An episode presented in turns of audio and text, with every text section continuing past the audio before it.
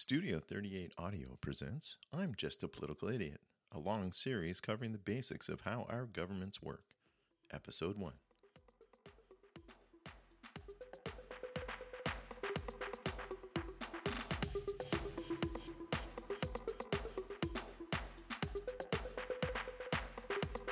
I'm Steve Ray. Eye rolls, cursing, celebrating the embarrassing collapse of an unliked official.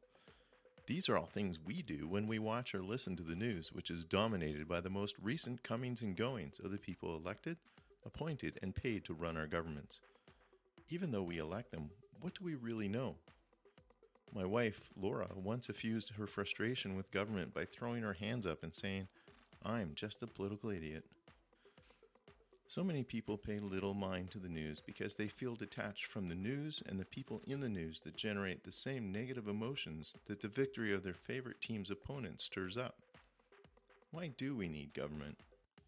Imagine walking into a classroom to find your new mates choosing and occupying seats, whilst the teacher sits comfortably spectating at the teacher's desk, seemingly inattentive to the movement of their new brood of students.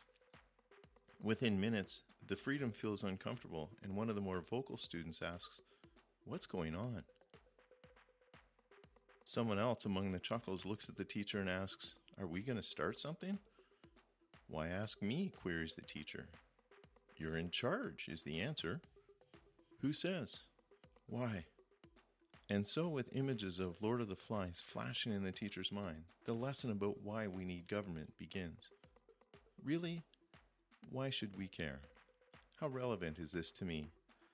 From the moment we wake and glance at a clock, check our cell phone, shave, bath, or shower, we are being influenced by some level of government. In these examples, all four levels of government in Ontario are involved. Politics is just about who wins the struggle to control what our government does. Controlling it is lucrative enough, but the fruit of the control is extremely lucrative. It's our money that makes it worth all the effort to control it. That's why we need to care and why we need to be informed. So we are not just political idiots. On the next episode of iJappy, who does what and where, what our Constitution says about who is in charge.